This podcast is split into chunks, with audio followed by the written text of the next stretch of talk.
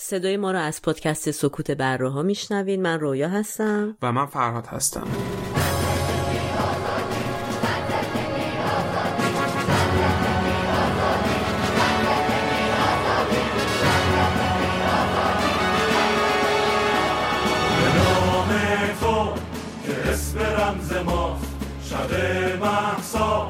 طلوع صد نداست بخوان که شب سرود زن شود، که این وطن وطن شود.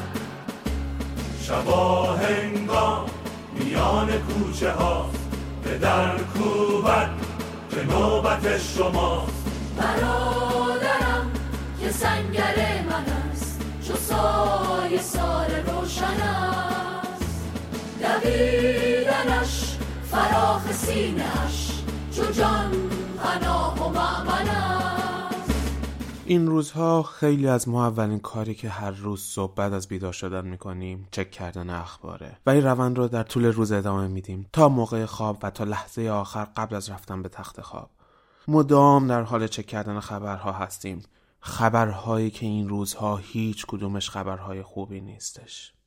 از کشته شدن مهسا توسط گشت ارشاد وقتی که میگفت ما اینجا غریبیم، تا کشته شدن سارینا و درک نگاه عمیقش به زندگی، کشته شدن نیکا وقتی سلطان قلبها رو میخوند و ذوق و شوقی که تو چشاش موج میزد، تا کشته شدن خدا نور و مظلومیت و بیپناهیش، تا مرگ کیان 10 ساله و خدای رنگین کمانش و دهها و صدها انسان دیگری که به قول پویا هر کدوم فرزند کسی بودن، هر کدوم نامی دارند و قصه ای دارند. مرگ هر کدوم از این جانهای عزیز خنجری به روح ماست و موجب غمی بی پایان می شود که نیاز به سوگواری و توجه دارد. مرگ به خودی خود قضیه غمگین و ترسناکی است، اما وقتی این مرگ ها یا کشته شدن ها با اتفاقهای خارج از روال روزمره زندگی می افته، مثلا مرگ در زمان جنگ، مرگ در زمان بحران ها یا این روزها مرگ هایی که در کوچه های شهرها و کشور خودمون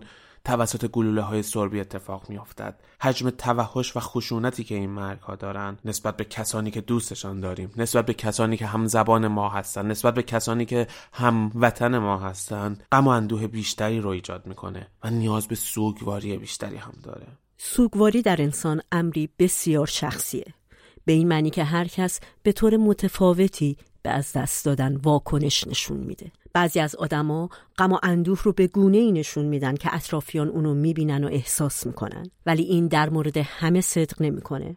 اگر ما در اطراف خودمون کسی یا کسانی رو میشناسیم که ظاهر عزاداری ندارن و یا حداقل به روشی که ما انتظار داریم سوگوار نیستن، جای هیچ قضاوت و نگرانی وجود نداره. این فقط و فقط اینو به ما نشون میده که مدل و روش این آدم در برخورد با سوگ با ما فرق داره و البته با توجه به حجم خبرای بد این روزا و استرس مداومی که درگیرش هستیم، همه ما به نحوی سوگواریم و ممکنه در جسم و روان و رفتار و فکرمون حالتهایی رو تجربه کنیم که قبلا هرگز ازشون سراغی نداشتیم.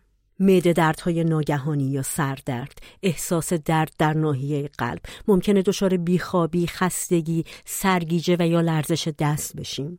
به لحاظ احساسی ممکنه دچار حس شوک بشیم، ناباوری، احساس عدم امنیت، اضطراب بسیار، سرخوردگی یا احساس عذاب وجدان و گناه. همینطور میتونیم احساس کنیم که دلمون میخواد دیگه مثل قبل در جمع نباشیم، میخوایم از جمع فاصله بگیریم، دلمون میخواد به صورت ناگهانی بزنیم زیر گریه یا اینکه برای مدت طولانی قدم بزنیم، به یه نقطه خیره بشیم و خیلی چیزایی که همیشه یادمون بوده رو فراموش میکنیم. ممکنه علاقمون رو به چیزایی که همواره مورد علاقه ما بودن از دست داده باشیم، تمرکز ضعیفی پیدا کردیم، خوابمون بسیار کمه و یا اینکه تمایل زیادی به خواب زیاد داریم. میتونیم به طرز وسواس‌گونه‌ای نگران از دست دادن نزدیکترین افراد زندگیمون باشیم یا اینکه حتی در مورد سلامت خودمون به شک بیفتیم. میتونیم خشم شدیدی رو در مورد تمام امور معنوی نسبت به خدا و یا هر آنچه که بهش ایمان داشتیم احساس کنیم و شاید در نهایت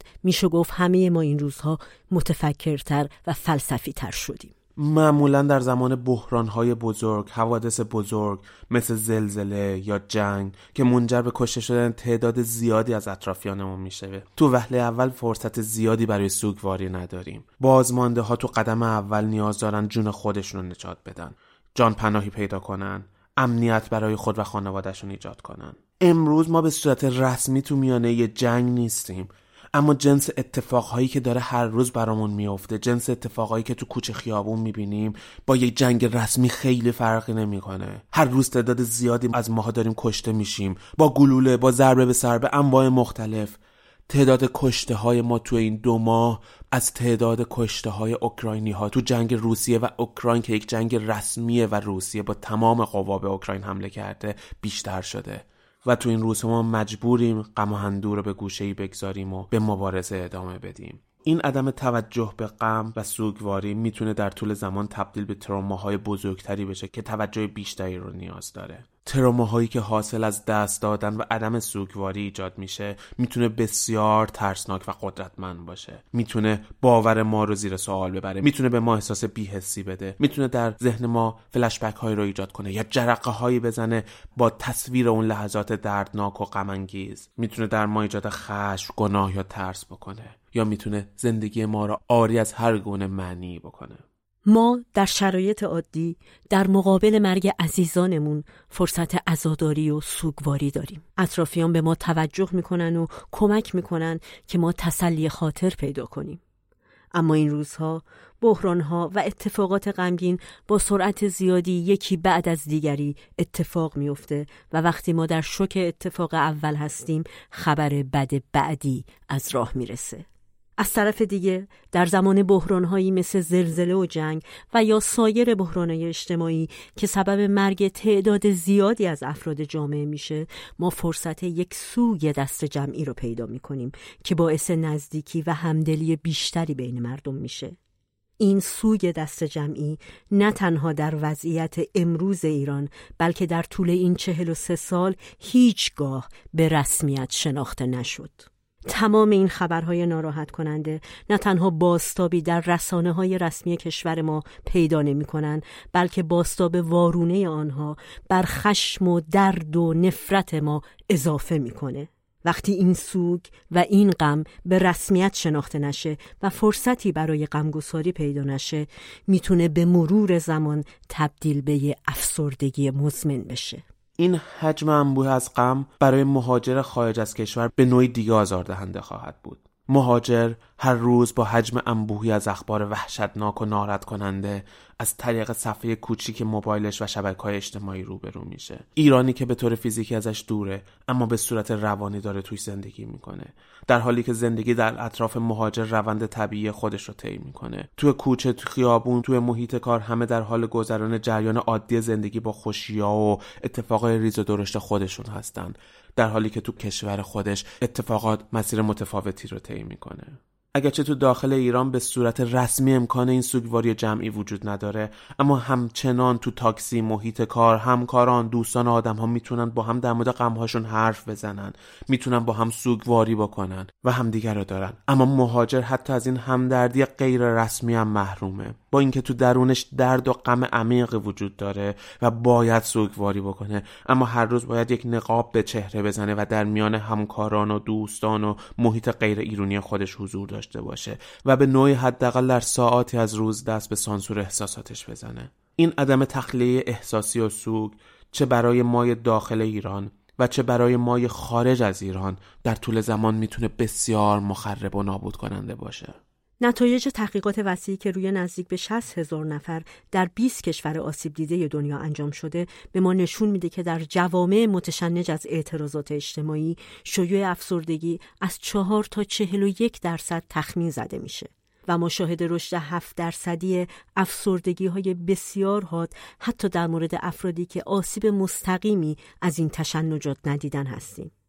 البته این مسئله برای آدم‌ها و اقشار آسیب پذیر از قبیل زنان و کودکان و افرادی که وضعیت اجتماعی، اقتصادی و یا سلامت روانی پایینی دارن و یا کسانی که در معرض خشونت قرار گرفتن و یا جزئی از اقلیت‌های اجتماعی هستن بسیار بالاتر و شدیدتره.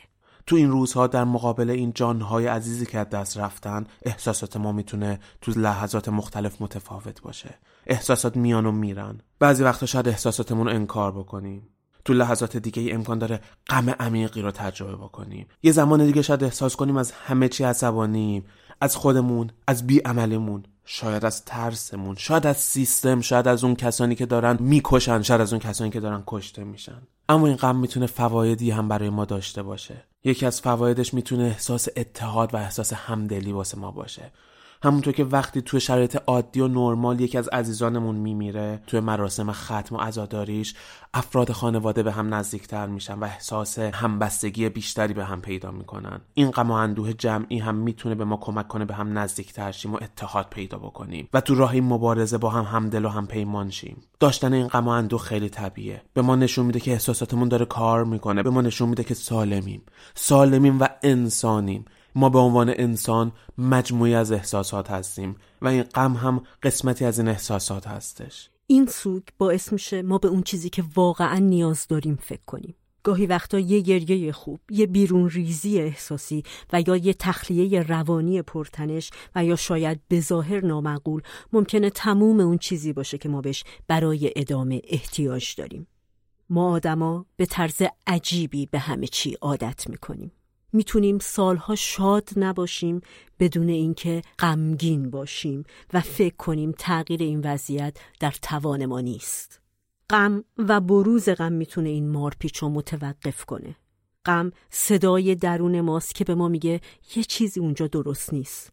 چیزی تو رو زخمی کرده، تو درد داری. ما سالها تو سیستمی زندگی کردیم که دردهای دیگران در اون محترم بود، نه درد ما. بنابراین ما حتی تصویری از این که همدردی اجتماعی و پوشش رسانه‌ای همدلانه از یک واقعه چه تأثیری میتونه بر بهبود روان رنجور ما داشته باشه نداریم. ما به خود و نیازهای خودمون نپرداختیم.